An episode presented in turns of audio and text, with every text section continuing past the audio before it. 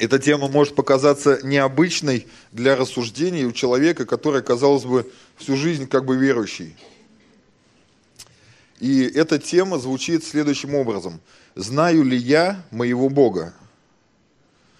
И, казалось, мы, может быть, много раз, знаете, эту тему затрагивали с разных сторон и рассуждали. Знаю ли я моего Бога? Что я знаю о Боге? Знает ли Бог меня? И так далее. Но почему-то еще раз я, я подумал, что нужно об этом э, говорить, и нужно разбирать эту тему. И э, предисловие, знаете, очень любопытный у меня был диалог. У меня сейчас работает один студент-практикант, он сам меня нашел, говорит, я хочу научиться, э, возьмите меня. Я говорю, ну я тебе платить не буду. Он говорит, да неважно.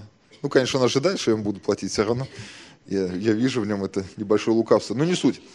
Когда мы начали с ним разговаривать о вере, он говорит, я язычник, я сторонник славянской веры, славянской культуры, всего такое. Думаю, о, любопытно. А насколько ты вообще действительно вообще, ну, погружен в эту тему? Он, знаете, носит там какие-то амулеты, там все, там заговоры, приговоры. И я начал ему задавать некоторые вопросы, которые, казалось бы, они вообще на поверхности. И, знаете, после нескольких вопросов я понял, что парень совершенно не, не знает вообще своего Бога. Он не знает того Бога, в котором верит. Точнее, того поле, поле Божие, наверное, те, того бесконечного количества богов, которые э, он якобы там исповедует. Самое любопытное, что он говорит, вот сейчас там какой-то зимний бог там командует. Я говорю, погоди, а где летний? Он говорит, ну вот он сейчас отдыхает, он спит. Я говорю, ну знаешь, говорю, мне, мне как-то не очень весело, что э, я, я поклоняюсь какому-то богу, и сейчас ему до меня вообще нет дела. Сейчас какой-то, ну, другой бог там отвечает за это. Я говорю, мой бог, он, он знаете, он всегда двадцать четыре часа, триста шестьдесят пять, а иногда триста шестьдесят шесть дней в году он, он, он, он со мной. Он не спит, он не дремлет. Сейчас не, не может быть такой, сейчас не его сезон, сезон чего-то другого. И э, я понял, что вот этот парень, который, знаете, там провозглашает, что он язычник, он там мечтает, чтобы все славяне объединились, там еще что-то, я думаю, это классное поле для того, чтобы просто Иисус пришел в его жизнь. Потому что э, если парень чего-то ищет, значит, он обязательно чего-то найдет. Если человек чего-то ищет, он обязательно это найдет. Знаете, если, если он хочет э, защиты, покровительства Божьего, он найдет ее. Он разочаруется в одном, но увидит это в другом. И вот здесь вот очень важный момент. Смогу ли я рядом с ним показать ему, что есть такой настоящий Бог? А как я могу показать, если я не знаю своего Бога?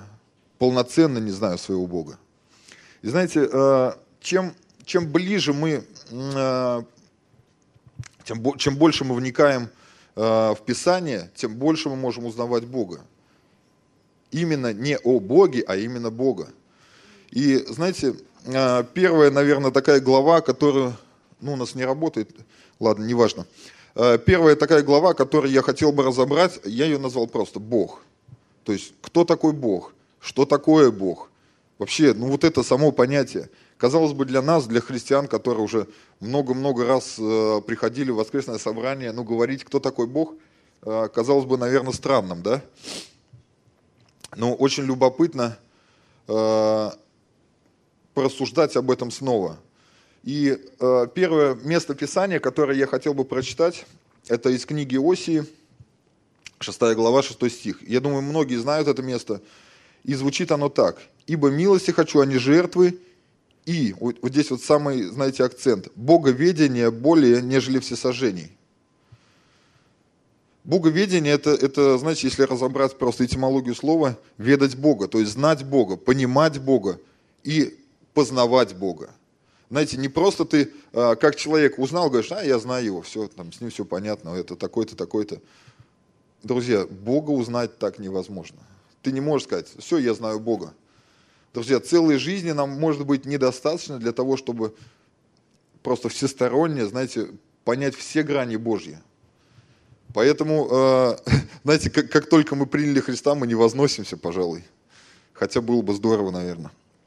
Потому что Бог нам дает возможность узнать Его больше, знаете, на протяжении нашей жизни. И чем раньше мы это начинаем, тем больше у нас шансов узнать больше Бога. Именно не о Боге, а именно самого Бога. Аминь. И э, еще одно место Писания в Исаии в пятьдесят пятой главе, восьмой-девятый стих. «Мои мысли, не ваши мысли, не ваши пути, пути мои, говорит Господь. Как небо выше земли, так пути мои выше путей ваших, и мысли мои выше мыслей ваших». Я как-то уже делился этим местом Писания, если помните, проповедовал э, о Божьих мыслях. И, э, знаете, очень интересно наблюдать, когда ты только начинаешь читать Библию, начинаешь пытаться познавать Бога, э, ты понимаешь, что ничего не понимаешь вообще.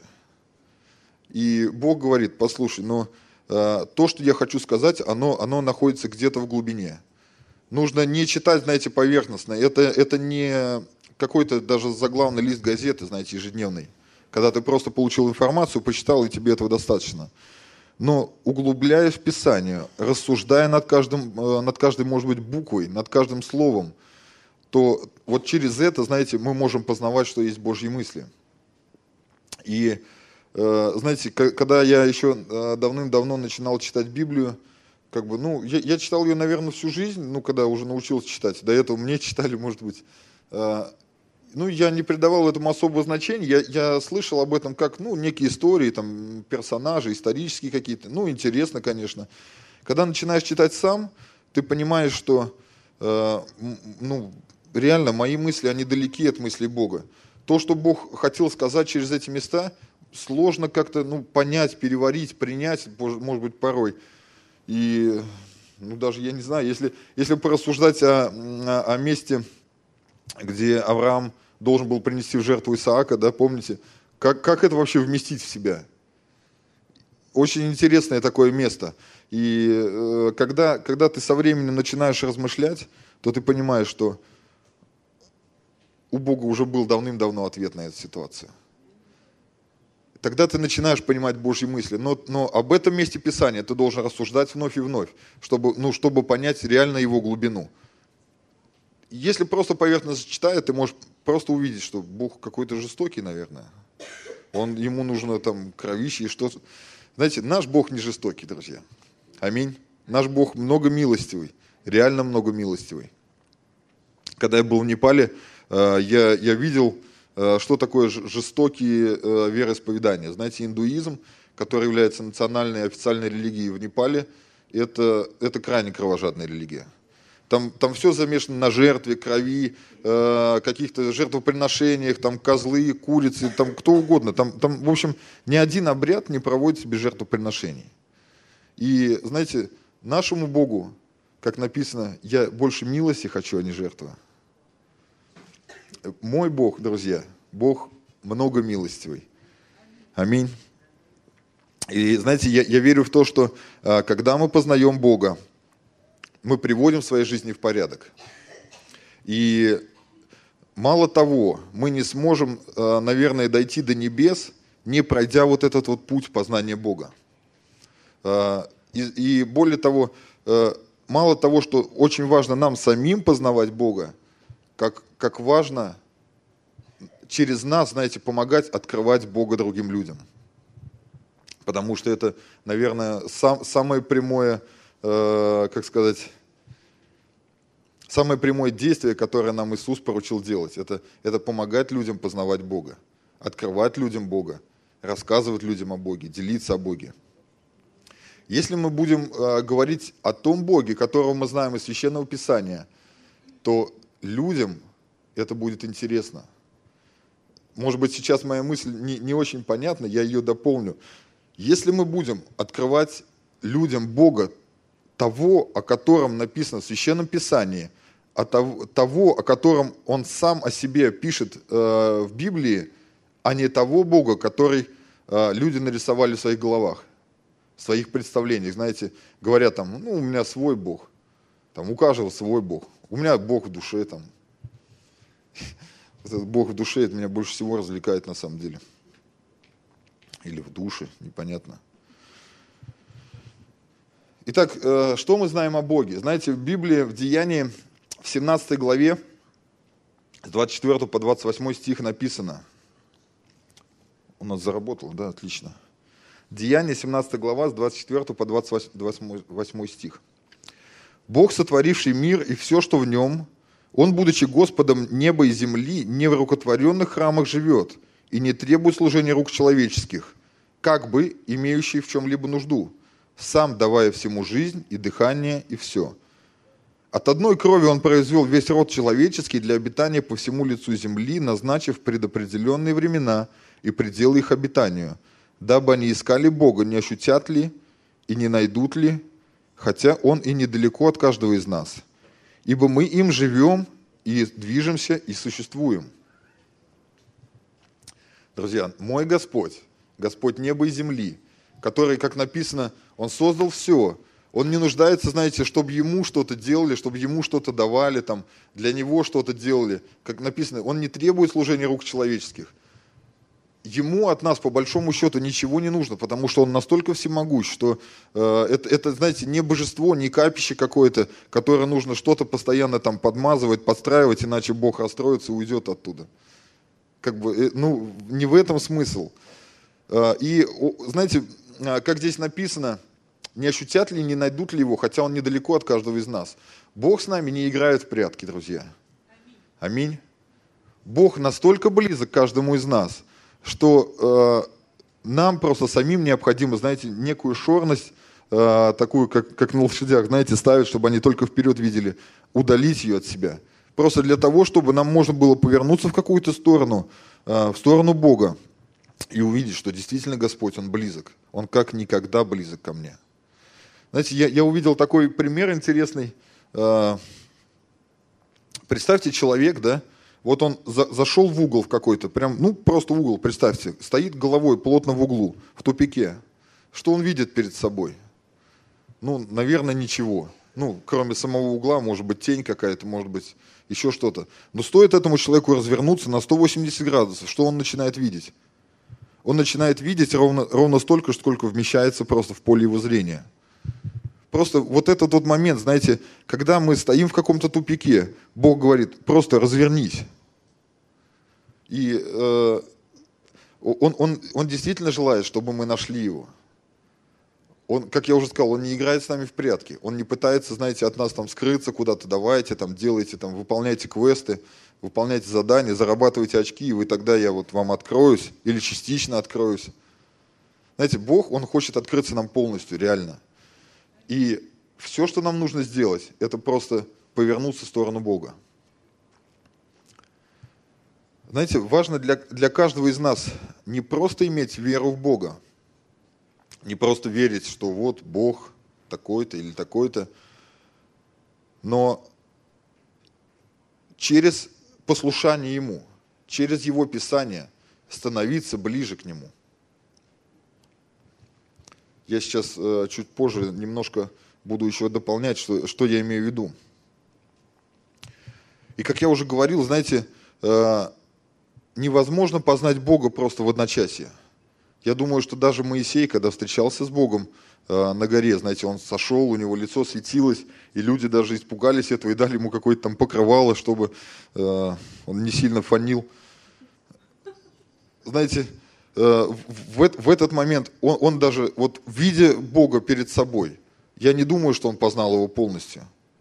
Потому что еще э, целая жизнь Моисея дальше показывала, что у него были и, э, и послушания к Богу, были и какие-то отхождения и так далее. Просто если бы он в один момент, увидя Бога, познал его, ну, наверное, он, он бы не делал так, знаете, когда Бог ему там сказал, там, сделай то-то, а он опять там по камню начал бить, пытаясь воду достать. Ну, в общем, чудил Моисей временами. Как и мы, друзья, с вами бывает, временами чудим. Казалось бы, мы уже давно в Боге, давно верующие, давно христиане, но в какой-то момент просто что-то приходит, знаете, что-то поднимается такое свое, и ты думаешь, ну я, я уже знаю, как делать, в этой ситуации мы уже проходили, когда Бог говорит, ну ты просто отдай это мне. И ты, может быть, где-то по-человечески пытаешься разрулить ситуацию, Бог говорит, отдай ее мне. Я сейчас сам все управлю. И когда я читал Библию в начале еще своей веры, своего упования, я читал ее просто как, как какие-то интересные истории, правда.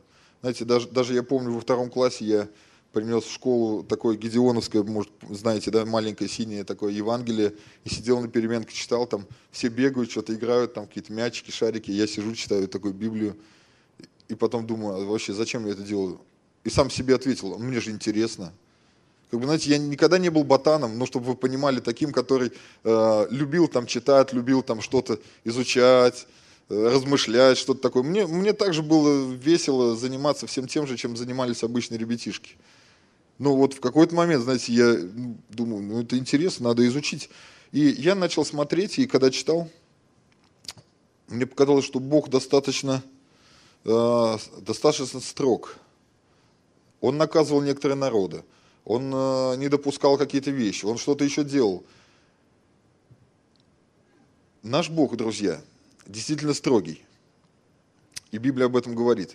И в послании Римлянам в одиннадцатой главе двадцать втором стихе написано: «Ибо видишь благость и строгость Божию». Друзья, но перед строгостью стоит благость. Знаете, Бог наш настолько благой, что вся его строгость, она, она обусловлена просто желанием уберечь нас или сохранить нас от чего-то. Аминь. Знаете, как, как нормальный родитель, который не допустит ребенку, чтобы он обронил на себя, может быть, какой-нибудь чайник с кипятком. Он, он может быть, просто, ну, напугавшись даже, где-то резко отдернет его, и ребенку кажется, что ему сделали больно, как-то слишком строго. Но, друзья, если бы он э, допустил то, что могло произойти, было бы гораздо хуже.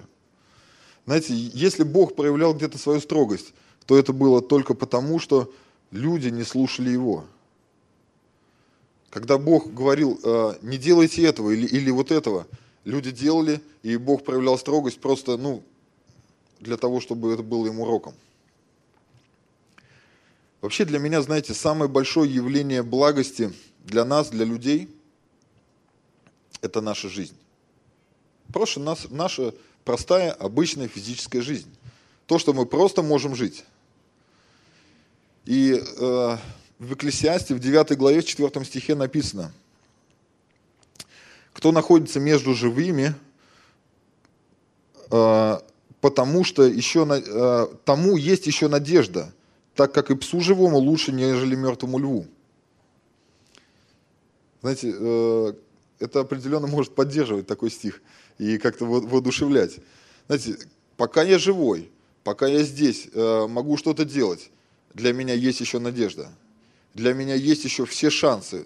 Знаете, каким бы я ни был там Д'Артаньяном, если, если я уже не живой, то от меня мало толку, и меня уже не изменить. Пока я живой, как, как э, здесь Екклесиаст говорит, даже какому-то псу лучше, что он живой, нежели там, знаете, великолепный мертвый лев.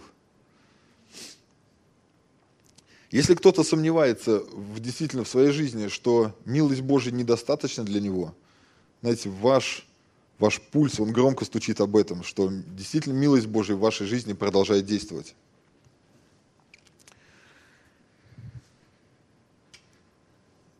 Давайте мы, мы посмотрим, знаете, на вторую часть того, что я хотел говорить, об Иисусе. Я так, в общем-то, и назвал ее Иисус. Что мы знаем об Иисусе? Ну, казалось бы, как, как можно спрашивать такие вопросы? Но мы знаем достаточно много о нем. Мы знаем, что он Божий Сын, что он приходил на эту землю, родился через Деву Марию, значит, потом служил, жил, умер на кресте, воскрес на третий день и так далее и тому подобное. Казалось бы, ну, мы все знаем об Иисусе. Но, друзья, знаете, это лишь, это лишь верхушка айсберга. На самом деле, то, что Иисус хотел нам показать здесь, на этой земле, это, это, это очень большая глубина. Это очень объемный, такая, такой объемный пласт. В Иоанна, в первой главе, восемнадцатом стихе написано. Иоанна, первая глава, восемнадцатый стих. «Бога не видел никто никогда. Единородный Сын, сущий в недре Отчим, Он явил». Иисус явил собой Бога.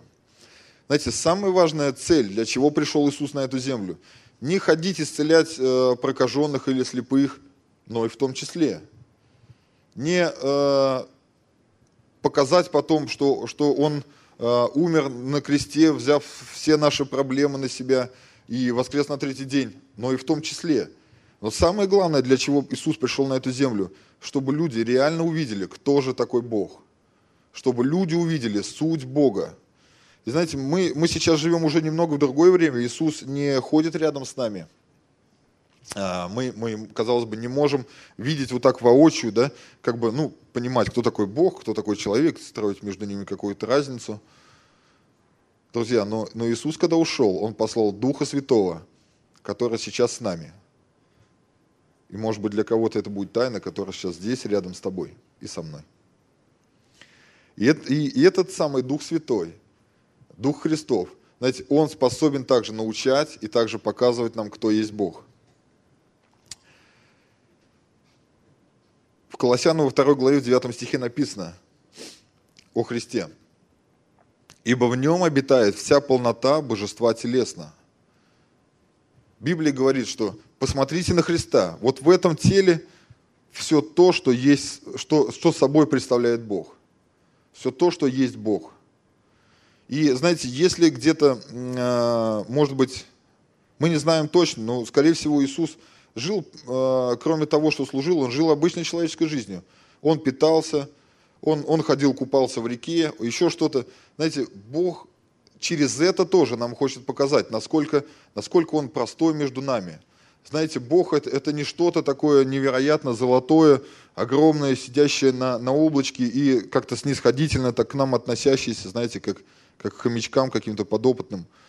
Бог, Бог это то, что находится рядом с нами. Бог это та личность, которая хочет просто привести нас к себе, показать, посмотри, я такой же, как и ты. Ну, более того, что Библия говорит, что мы все созданы по образу и подобию, да? То есть, по сути, мы, мы такие же, как Бог, даже, даже телесно, ну, выглядим так же, как Бог. И Бог хочет нам показать, послушай, я, я настолько простой для тебя и открытый, что, ну, пожалуйста, ты, ты что-то сделай, ты покажи, что, что я тебе нужен. Знаете, я, я уверен, что Бог может в какой-то экстренной ситуации просто взять нас, как, как э, Мюнхгаузена за волосы, вытащить из болота, поставить на твердое основание, просто спасти нас даже тогда, когда мы не просили Его об этом. Но, друзья, давайте, пожалуйста, мы не будем доводить до таких ситуаций, да? Когда уже сверхъестественное вмешательство Божье нужно просто, ну...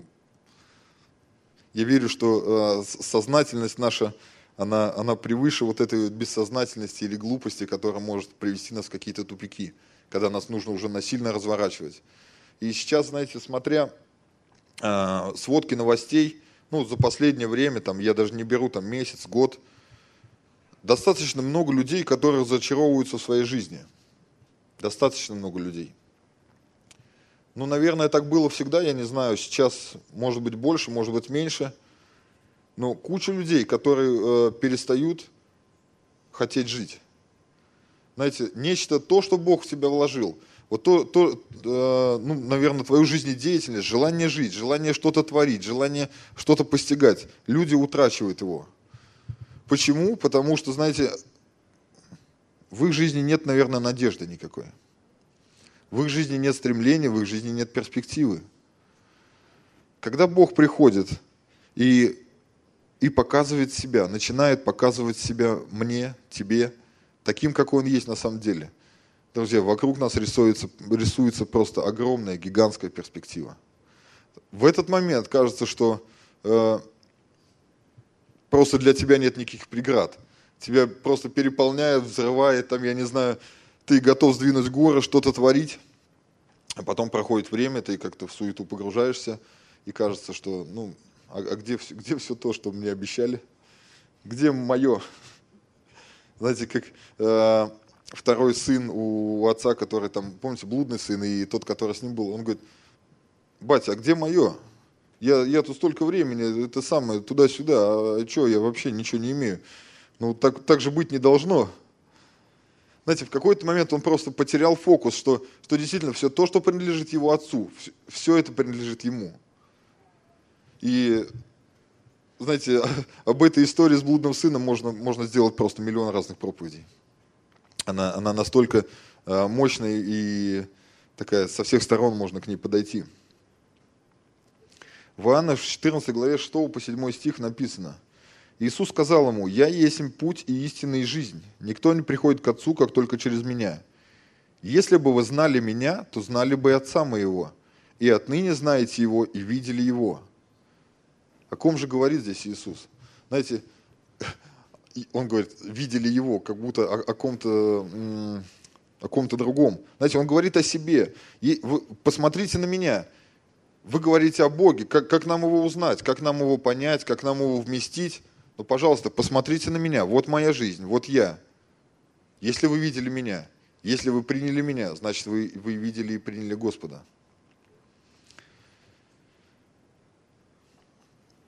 Самая важная, наверное, мысль, которую нам стоит, знаете, закрепить или усвоить, что если мы будем подражать Христу, как и Он подражал Богу во всем, то это, вот, вот этот вот вектор, знаете, он сблизит нас с Господом настолько э, быстро, если мы во всем, конечно, будем подражать Христу, настолько быстро, насколько это просто, ну, я не знаю, физически или сверхъестественно возможно.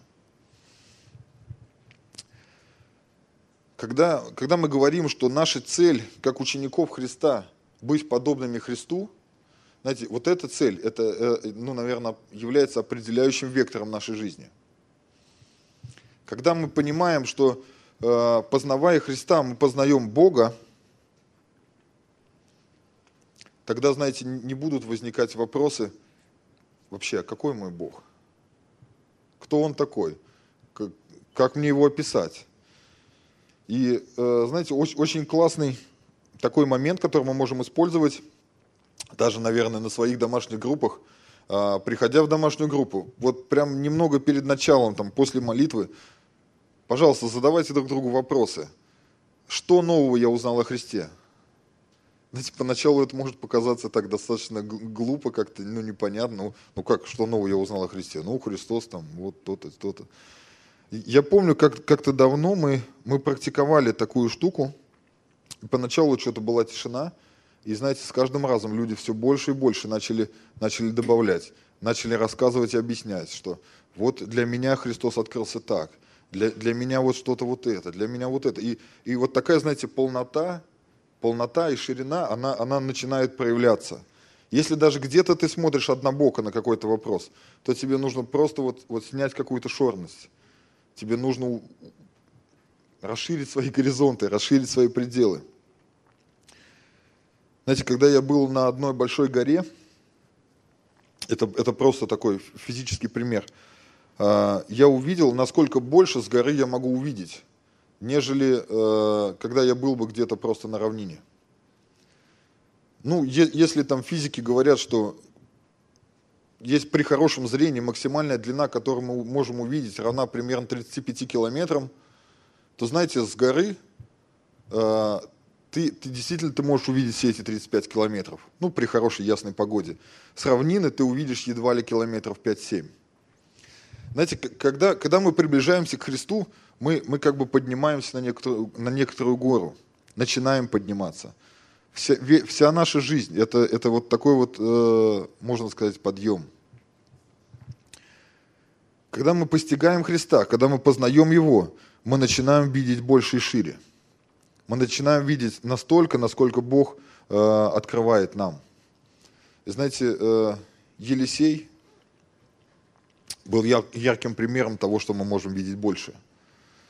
Когда его слуга, помните, Гиези, начал паниковать, там что-то, э, прочитать, все, мы погибли, нас сейчас убьют, нас захватят, мы тут сидим. Он говорит: Господь, ну, пожалуйста, открой ему глаза, пусть он перестанет заниматься ерундой. И знаете, Господь открыл ему глаза, и он увидел, что просто огромное полчище небесное, оно стоит на страже их. Я не хочу быть как Гиези, я хочу быть как Елисей. Аминь. Я хочу действительно видеть то, что э, Бог, Он стоит за мной.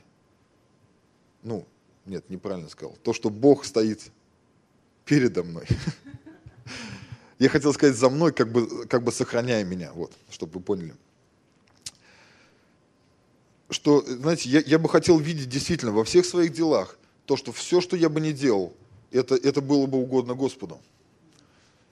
Все, что бы я не планировал или не производил, это было бы Богу угодно. Знаете, вся, вся моя жизнь тогда, она должна стать Богу угодной. Потому что, ну, невозможно так, э, какие-то двойные стандарты, что сейчас это я вот сделаю для Господа, а вот это я сделаю для себя. Вот это я сделаю там во славу Иисуса, а вот здесь вот дайте мне время. Знаете, еще, еще очень хороший тренинг, который позволил бы, наверное, нам понять и приблизиться к Господу, это представьте, что ваше э, начало рабочего дня, оно, оно началось бы еще раньше. То есть если вы привыкли вставать там, в семь часов, э, туда-сюда, к восьми на работу. Представьте, вам сдвигают график на два часа, а у вас в это время еще и молитва была в графике. Что вы сделаете? Вы, вы э, будете чуть больше спать, потому что потом на работе вы будете неэффективны, и вы не покажете собой Христа и так далее и тому подобное. Оправданий можно придумать масса. Или вы также сохраните это молитвенное время между тем, когда вы просыпаетесь, и между тем, когда вы идете на работу. Познавать Господа возможно только через, наверное, две или максимум две с половиной вещи, три. Первое – это молитва, о чем мы сейчас говорили, и сейчас у нас проводится замечательный курс, когда, знаете, ну действительно, я призываю вас, если вы чувствуете, что ваша молитвенная жизнь не, не такая, как вам бы хотелось, если вы чувствуете, что что-то не происходит, ну даже, наверное, до такого, что по молитве ну, вам ничего не дается, вы приходите на этот курс. Я думаю, вы получите там ответы. Первое – это молитва. Второе – это поклонение. Через поклонение мы, мы можем просто, знаете, э, слиться с Господом вот в каком-то, не знаю, едином духе, назовем это так. Знаете, и, и через это также познавать Христа. И третье – это Писание. Без Писания, без того, что Бог сам о себе пишет, знаете, мы никогда не узнаем, кто такой Бог. Мы никогда не познаем, что есть Божье э, действие, что, как, какие мысли Божьи. Так же для нас и будет закрыто, и Бог также для нас и будет говорить, мои мысли не ваши мысли. Друзья, но я хочу, чтобы, чтобы мысли Бога были моими мыслями. Аминь. Аминь. Не мои мысли были Божьими мыслями, не дай Бог, конечно. Это... Мой Бог не такой, знаете. Я, я верю, что Божьи мысли станут моими мыслями. И третья часть... Третья глава, о чем я бы хотел поговорить, это, она звучит как вопрос. А мы? Что мы знаем о себе в отношении между Господом? Вообще, что мы знаем о себе? Ну, нам кажется, ну, почему? Мы знаем о себе достаточно много, мы прожили уже немаленькую жизнь. А можем ли мы себе задать вопрос, как Бог явлен в моей жизни? И какой ответ мы получим на этот вопрос? Не огорчит ли этот ответ вас? В Иоанна, в десятой главе, в четырнадцатом стихе написано: «Я есть им пастырь добрый, и знаю моих, и мои знают меня». В первой части сомнений нет, не правда ли? Ну, Иисус знает нас, конечно. Он создал каждого из нас.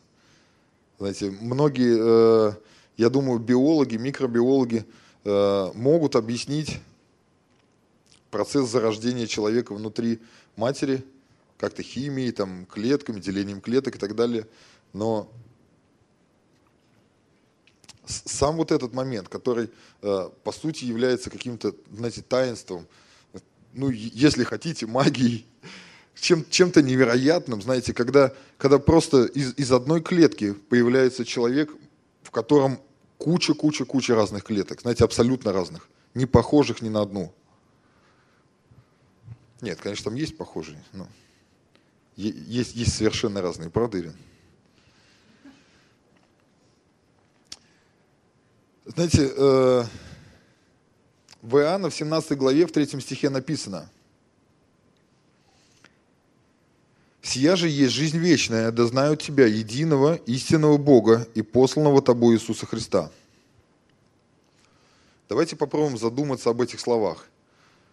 «Сия же есть жизнь вечная, да знают тебя, единого истинного Бога и посланного тобой Иисуса Христа». Наша надежда на вечную жизнь связана с тем, насколько мы знаем Иисуса Христа, насколько мы доверяем Иисусу Христу. и насколько через Иисуса Христа мы пытаемся познать Бога. Знаете, Он дал каждому из нас жизнь здесь, на земле, и ну, для меня это чудесное время, я не знаю, как для вас. Я, я никогда не был пессимистом, знаете, да, даже когда ну, ты думаешь, все, это конец, ты думаешь, да не, нет, тут есть вариантик еще. Знаете, есть, есть люди, которые думают, ну все, все пропало. Мне кажется, у таких людей дома стоит гроб, они периодически в него ложатся и складывают руки и ожидают конца.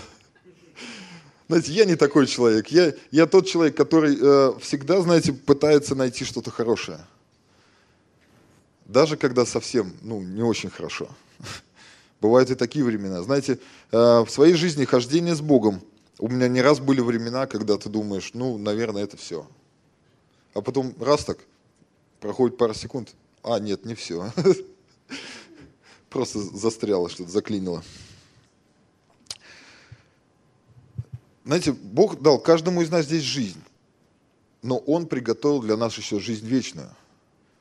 Вот то, что мы сейчас здесь живем, знаете, оно может стать либо, либо демо-версией того места, куда нам не стоит попадать, либо, знаете, наша жизнь здесь может быть наполнена чудесами и славой Божьей, как, как маленькое отражение того, что нас ждет на небесах с Господом. Аминь. Является ли ваша жизнь отражением э, того, что, что ждет нас с Господом? Или ваша жизнь немножко э, дымит, подгорает где-то, может быть? Знаете, э, пока, как я уже читал ранее, пока я живой, пусть даже моя жизнь сейчас дымит и подгорает, пусть даже там уже, знаете, шкварчит что-то, но, но у меня есть еще шанс. Есть шанс, знаете, все исправить, обратиться к Господу. И просто, просто развернуться. Я был, когда в Непале, еще раз, э, вот, ну, может быть, помните, фотографии я вам показывал, был на ритуальном сожжении там, после смерти. Ну, как бы у них принято так хранить. И когда я стоял рядом, ну, буквально, наверное, в полутора-двух метрах, у меня внутри ничего, знаете, не, не болело и не сжималось. Как будто, ну, мне было все равно. Знаете, потому что это всего лишь тело, в котором уже нет жизни. Ну, может быть, еще потому, что это не мои родственники.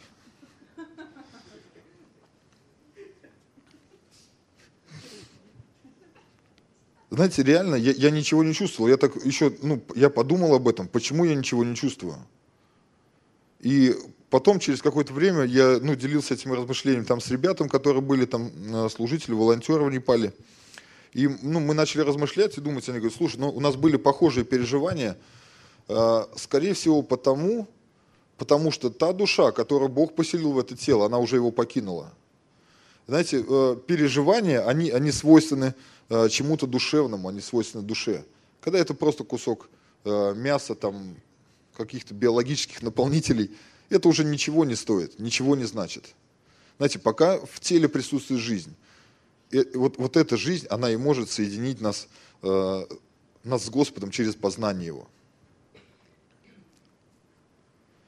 Когда мы говорим о, о Боге, о Иисусе, мы говорим, да, Иисус тоже Бог. Да, Иисус Сын Бога Живого. Да, Иисус э, одна из трех личностей Бога. Как бы, ну, неразделимая одна из трех личностей. Но, но реально, как, какой, какой Он для меня? Что есть для меня Иисус? Знаете, в тот момент, когда будет тихо, когда, когда вокруг не будет никакого шума, ничего отвлекающего, просто вот один-один, я Иисус, кто Он для меня? Он для меня реально друг и реально та личность, которая способна меня поддерживать. Или, знаете, в Его присутствии я буду чувствовать себя некомфортно. Если в Его присутствии мне некомфортно, знаете, меня что-то начинает колоть и коробить, то, скорее всего, моя жизнь, она, она имеет какой-то перекос. Она имеет какую-то, знаете, гнильцу. Но на самом деле вот это вот состояние, даже когда тебе некомфортно в присутствии Христа, это очень хорошее состояние. Значит, прямо сейчас Бог может взять и что-то делать с твоей жизнью. Аминь. Я в детстве помню удивительное переживание, когда я видел, как... как из человека э, изгоняли беса. Я вам скажу, было страшно, особенно для ребенка. Но более удивительно не сам процесс, а результат. Когда человек встает, у него просто на лице написано, что это, это уже не тот человек, что был там десять минут назад. Знаете, когда, когда в мою жизнь приходит Христос, когда Он меня изменяет изнутри, я, я достаточно быстро становлюсь уже не тем, что я был десять минут назад. Знаете, очень важно не потерять вот это вот состояние, состояние вот, знаете, прямой связи такой. Это как, ну, кто понимает, да, в современной технике какое-то дистанционное управление. Знаете, на каком-то расстоянии оно может еще работать. Ты отойдешь чуть дальше, связь теряется. Знаете, сейчас куча э, интересных всяких штук, которые можно запускать в небо, там летать, радиоуправление с видеокамерами, там еще со всеми штуками. Если запустить его достаточно далеко, он улетит, потеряет связь, и он просто он упадет без связи. Но тогда, когда он находится в, в радиусе действия, тогда им можно управлять и приносить пользу. Знаете, когда, когда я нахожусь в радиусе действия Христа, тогда Бог может управлять мой, мной и приносить пользу. Я могу быть полезен Ему. Знаете, как только я удалюсь настолько, что э, для меня Христос уже не будет источником управления, знаете, я буду абсолютно бесполезен. Я буду просто грудой чего-то биологического происхождения. Я прочитаю еще одно место, это Филиппийцам третья глава, восьмой стих. Тоже достаточно известное место Писания. «Да и все почитают счетою ради превосходства познания Христа Иисуса, Господа моего. И для Него от всего я отказался, и все почитаю за ссор, чтобы приобрести Христа». Но мы помним, да, что апостол Павел пишет это место послания, когда мы делаем такую отсылку к тому же, кто же был апостол Павел. Это, это был очень образованный человек. Ну, знаете, он получил лучшее образование, которое можно было получить на тот момент. Он говорит, слушайте, ну, ну это ничто не важно вообще. Для меня это ничего не стоит. Да, я потратил много времени, возможно, я потратил много денег на это образование. Ну, послушайте, ну, есть Христос, для меня это самое главное. По сравнению с Христом и по сравнению с тем, что, что я хочу, чтобы приобрести Христа, для меня это все мусор. Для меня это вообще ничего не стоящее. Знаете, когда, когда я задумывался об этом несколько раз, ну, и пытался, ну, как-то так же поразмышлять, как, как апостол Павел, я думаю, ну, я, я не тратил столько денег, наверное, на образование, как апостол Павел, что мне терять-то? Но, знаете, очень важно реально, что если мое, мое желание, мое стремление, мое, мое желание стать таким, как Христос, оно направлено на Христа, то все, что я до, до этого, может быть, достигал или к чему стремился, оно на самом деле уже не настолько важно. Или оно ничтожно важно на самом деле. Знаете, если, если такой человек, как апостол Павел, ну действительно, он, он был э, серьезной личностью в свое время, в свое историческое время. Он говорит, ради познания Христа для меня нет больше ничего. Если помните, э, когда Павел с силой были заключены в темницу, потом, ну, их просто били, там взяли, били, посадили в темницу, и ангел пришел их спас, темница разрушила, землетрясение. Ну, я думаю, все эту историю знают. Вы помните, что в конце апостол Павел сказал? Он говорит, так, секундочку, мы вообще-то тут тоже, знаете, не... Мы римские граждане, почему нас судили и били без суда? Извинитесь перед нами прилюдно. И знаете, вышли э, такие, ну, серьезные дяденьки, и они, они извинялись перед ними и отпустили их с миром. То есть они хотели их там, ну, давайте, все, свободно, как бы уходите, все. Они говорят, не-не-не-не. Знаете, мы, мы знаем, кто мы такие. И, ну, действительно, апостол Павел был в свое время весомой фигурой. Казалось бы нам, ну, он один из учеников Христа, такой же, как и все, двенадцать. Но, но нет.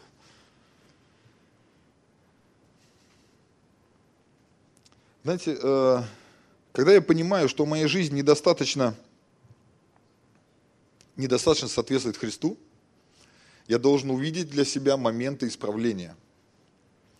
И один из таких моментов – это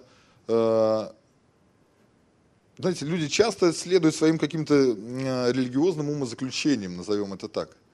Они думают, ну, для меня Бог, он вот такой. Знаете, обрисовали Бога в какую-то рамку, очень красивую, возможно, с позолотой. Такая замечательная рамка. Вот для меня Бог такой. Я буду периодически делать ему там то-то и то-то. В остальное время, Господь, мне не мешай. Знаете, Бог, он не такой, друзья. В какой-то момент, вот, ну, назовем это первым пунктом, человеку нужно оставить свою гордыню. Человеку нужно понять, что Бог, он не такой, какой, каким мы можем его себе нарисовать, или представить, или, или назвать его таким. Знаете, мой Бог, он...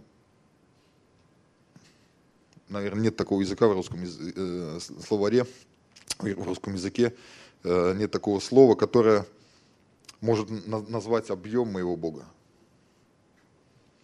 Знаете, мой Бог это, – это, это то, что я не могу назвать размером или, или границами. Э, современному человеку религии, кажется, может быть, все ну, примерно похожими. И люди часто говорят, ну, Бог один, мы же знаем, просто там… проводники к нему разные. И якобы, ну да, мы соглашаемся с тем, что Бог действительно один. Ну вот, этим нравится вот так, этим вот так. И находит кучу объяснений. Знаете, Иисус говорит, только я есть истина, я есть путь, и никто не приходит к Отцу, кроме как через меня. Знаете, какими бы хорошими ни были дела и стремления других людей, которые поклоняются другим богам, они, они не войдут в Царствие Небесное. Знаете, это, это достаточно печальная новость для, для них и хороший призыв для нас. Если мы понимаем, что э, только через Иисуса мы можем попасть в Царствие Небесное, мы можем приблизиться к Господу, друзья, тогда, тогда мы не должны сидеть сложа руки. Знаете, наш, наша жизнь она должна быть наполнена стремлением захватить большое количество людей для Иисуса. Ну, поймите правильно, я не призываю сейчас к каким-то радикальным мерам, но, но Иисус сам захватывает людей. Знаете, когда, когда ты человеку показываешь Христа просто своей жизнью, Иисус приходит в его жизнь, и он просто, ну, он не может уже, этот человек, жить без Христа. Знаете, сейчас люди перестали, это вот один из пунктов, как, как нам нужно исправиться. Сейчас люди перестали э, проводить дифференциацию греха, знаете, или дифференцирование греха. Можно, наверное, и так, и так сказать. Сейчас границы греха, они достаточно размыты. Знаете, люди живут, сожительствуют, и это им не кажется грехом. Они говорят, ну что там, штамп в паспорте, разве он что-то значит, мы же любим друг друга. Но Библия называет это грехом. Знаете, люди употребляют какие-то вещества, им это не кажется грехом. Может быть, через это даже им кажется, что они получают какое-то просветление. Но Библия также это называет грехом. Люди э, сейчас, знаете, вчера увидел э, новости, здесь в Саратове у нас какие-то там были демонстрации, но не суть. Просто любопытно было, что э, некоторые люди открыто выражали свои принадлежности к, к однополым каким-то там этим. Знаете, это очень печально, что, что вот так сейчас люди просто могут показывать на людях, просто в большом количестве людей, что они ну, причисляют себя каким-то однополым движением. Знаете, для них это, это не кажется грехом, для них это, ну а что такого, это мой выбор, как бы, я так живу. Друзья, но Библия это называет грехом. Если вы помните, что Содом и Гоморра, они были спалены, в общем-то, в основном из-за этого греха. Знаете, там было перечислено много-много других грехов, но и этот как основной. Я вообще не понимаю, честно говоря, как, как можно. Слава Богу за мою жену. Знаете, э, вот эти границы греха, которые размыты, это, наверное, самая большая уловка или самая большая ловушка, которая может препятствовать нам в познании Христа, в познании Бога и приближении к Нему. В Библии написано, что, знаете, дьявол приготавливает для нас ловушки и силки, какие-то знаете, ну, такие вещи, которые для нас незаметны, но мы можем быть улавливаемы в них. Знаете, как, когда для какого-то животного ставят селки, если знаете, да, ну, это, это просто там петля из веревки, которая привязана к дереву, там наступил, срабатывает, бам, тебя подвесило, все, ты, ты не можешь пошевелиться. Знаете, дьявол приготавливает для нас подобные ловушки, которые нам незаметны, но в какой-то момент оступаемся, мы, мы просто попадаем в это греховное состояние. Нам не кажется сейчас, что еще все плохо. И мы, мы больше, больше, больше начинаем отходить от Господа. Мы больше, больше, больше просто погрязаем в этом болоте. Знаете, э, если, если в болоте, и ты попадаешь в болото, то ты, ну, достаточно медленно, но ты просто тонешь в эту трясину. Я, ну, реально, я, я, я молюсь Богу просто о своей жизни и о жизни людей, которые вокруг меня. О том, чтобы, знаете, я, я четко видел границы греха. Знаете, это очень-очень важное понимание. Когда мы не видим границы греха, мы можем легко ее приступить, и дальше происходит то, что мы спотыкаемся, мы падаем. Хорошо, если рядом кто-то найдется, кто, кто способен нас быстро поднять. Дайте, знаете, волшебного такого пенделя, который нас быстро поставит на ноги. Но если этого человека не оказалось рядом, если э, мы вовремя фокус не перевели на Христа, просто не взмолились о помощи, то, знаете, ну, может быть, все закончится печально. И моя жизнь, она может быть не наполнена Богом, она может быть не наполнена познанием Бога, она будет э, прямо противоположно э, стоять от Бога. В Ефесянам, в пятой главе, в первый-второй стих написано: «Итак, подражайте Богу, как чада возлюбленные, и живите в любви, как и Христос возлюбил нас, и предал себя за нас в приношение в жертву Богу в благоухание приятное». Знаете, для, для меня видится столько просто поддержки в этих словах. Подражайте Богу, как чада возлюбленные. Знаете, во-первых, мы возлюблены Богом, во-вторых, когда наши отношения с Богом действительно э, на, на, на хорошем уровне, на высоком уровне, то между собой мы также будем иметь любовь. И Библия говорит, что «посему узнают вас, что вы мои ученики, потому что вы будете иметь любовь между собой». Аминь. И знаете, я, я верю, что вот как раз проявление любви между нами, проявление вот этого отсутствия разделения между нами, знаете, это и показывает, что мы являемся Божьими учениками. И здесь, здесь мне очень нравится... Это последняя часть этого стиха в Ефесянам пятой глава, второй стих. «В благоухание приятное». И я, я бы хотел немножко, знаете, поговорить тоже об этом благоухании. И э, еще прочитаем одно место, это второе Коринфянам, вторая глава, четырнадцатый стих.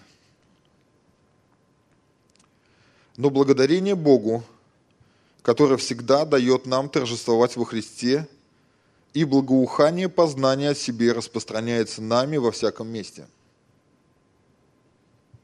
Вы когда-нибудь задумывались над этим местом, или вы ну, быстро пробегали его?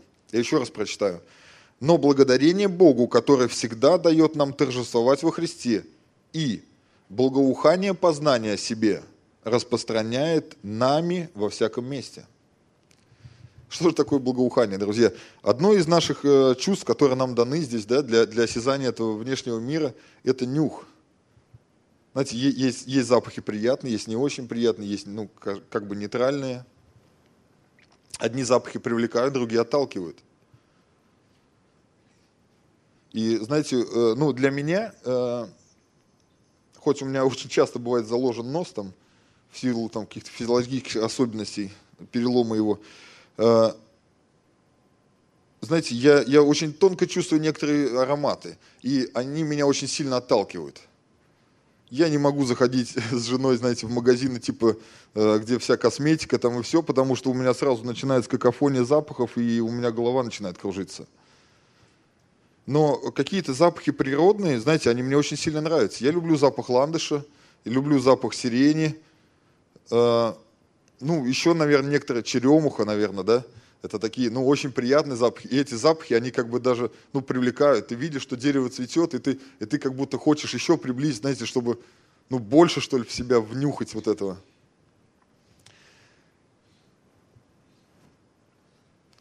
Которое дает нам торжествовать во Христе, и благоухание познания о себе распространяет нами во всяком месте. Знаете, от некоторых людей ты действительно чувствуешь благоухание. А от некоторых зловоние. Знаете, не всегда зловоние физическое связано с, с тем, что он может быть как-то, ну, в духовном плане такой же зловонный. Знаете, очень часто человек, который, э, бывает, хорошо пахнет, может быть тухлым внутри. К сожалению, это так бывает. Знаете, э, часто просто попадая в общение с, с такими людьми, которым тебя тянет, знаете, когда вот, ну, действительно э, какое-то вот такое непонятное благоухание от человека исходит, которым ты хочешь насладиться и, ну, как бы и дышать все больше и больше. Ты хочешь проводить с ним время. И любопытно, что когда это возникает, знаете, в рассуждении над словом, может быть, в совместной молитве, может быть, в проведении какого-то совместного времени, рассуждая о Боге, ты просто не можешь насладиться этим временем. Знаете, от человека исходит благоухание Божье. Благоухание – познание о себе. Знаете, когда... Раньше проводились какие-то ритуалы, обряды в, в иудейской церкви, ну, в католических, наверное, в православных церквях. Там используют кадила с миром и распространяется такое, знаете, благоухание. Когда Бог приходит, то все место наполняется благоуханием Его, благоуханием Его славы. И знаете, ты не можешь уйти с этого места, потому что тебе настолько приятно это состояние.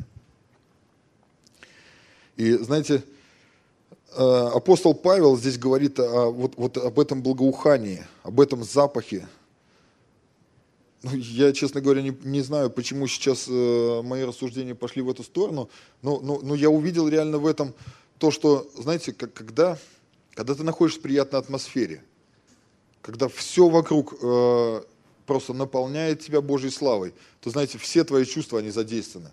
Не может такое быть, что, знаете, там зрение э, видит Христа, ты его осязаешь, осязаешь, как Фома, возможно, там тебе надо потрогать, э, чтобы уверовать, там ты слышишь то, что он тебе говорит, ну, ты ничего не чувствуешь. Знаете, вот то состояние приближения к Христу, состояние приближения к Богу, которое говорит тебе о том, что Он действительно здесь рядом, ты чувствуешь просто всеми своими органами.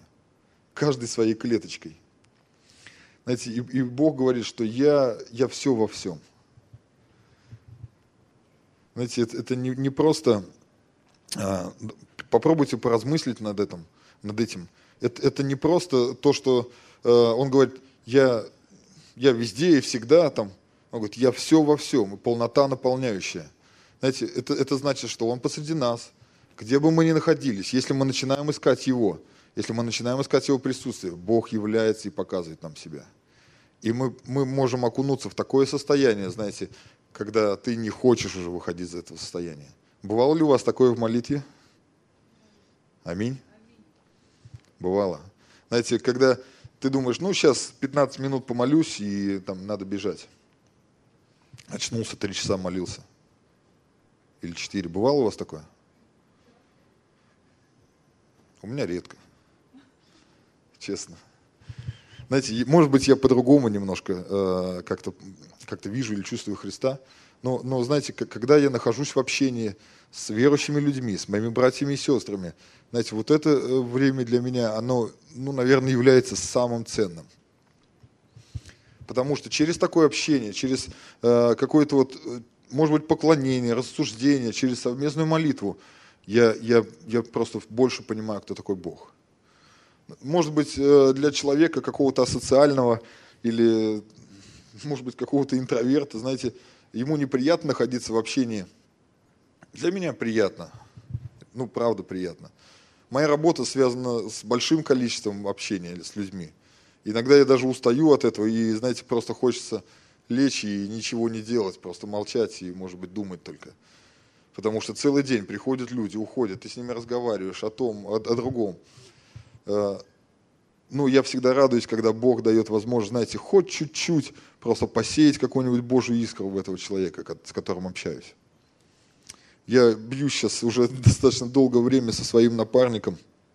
Он, он вроде верующий парень, но ну, как-то, как-то он не хочет просто. Наверное, пока.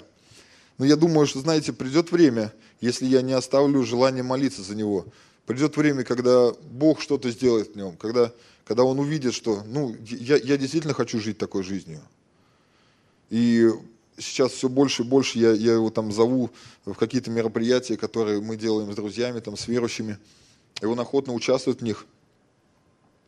Даже когда мы э, катались прошлым летом, у нас был э, мотопробег. Знаете, нас, нас принимали разные церкви там, на протяжении всего пути, кормили, где-то э, ночлег давали и так далее. И он молился вместе с нами, там, говорил аминь за еду. Там. Думаю, классно, пройдет еще немного времени и... Да. И, и, и, и просто он поймет реально, кто такой Бог. Знаете, нам, нам иногда нужно время для того, чтобы э, произвести какую-то переоценку. Иногда это время крайне мало, знаете, пара секунд. И ты понимаешь, что все, без Бога я жить не могу. Иногда остаются какие-то вещи, которые я не могу оставить до конца. Все зависит от того, на, на какую часть я готов уделить Господу. Либо я отдаю Ему всю жизнь, либо я что-то оставляю для себя. Знаете, я бы хотел сейчас, чтобы мы встали и молились.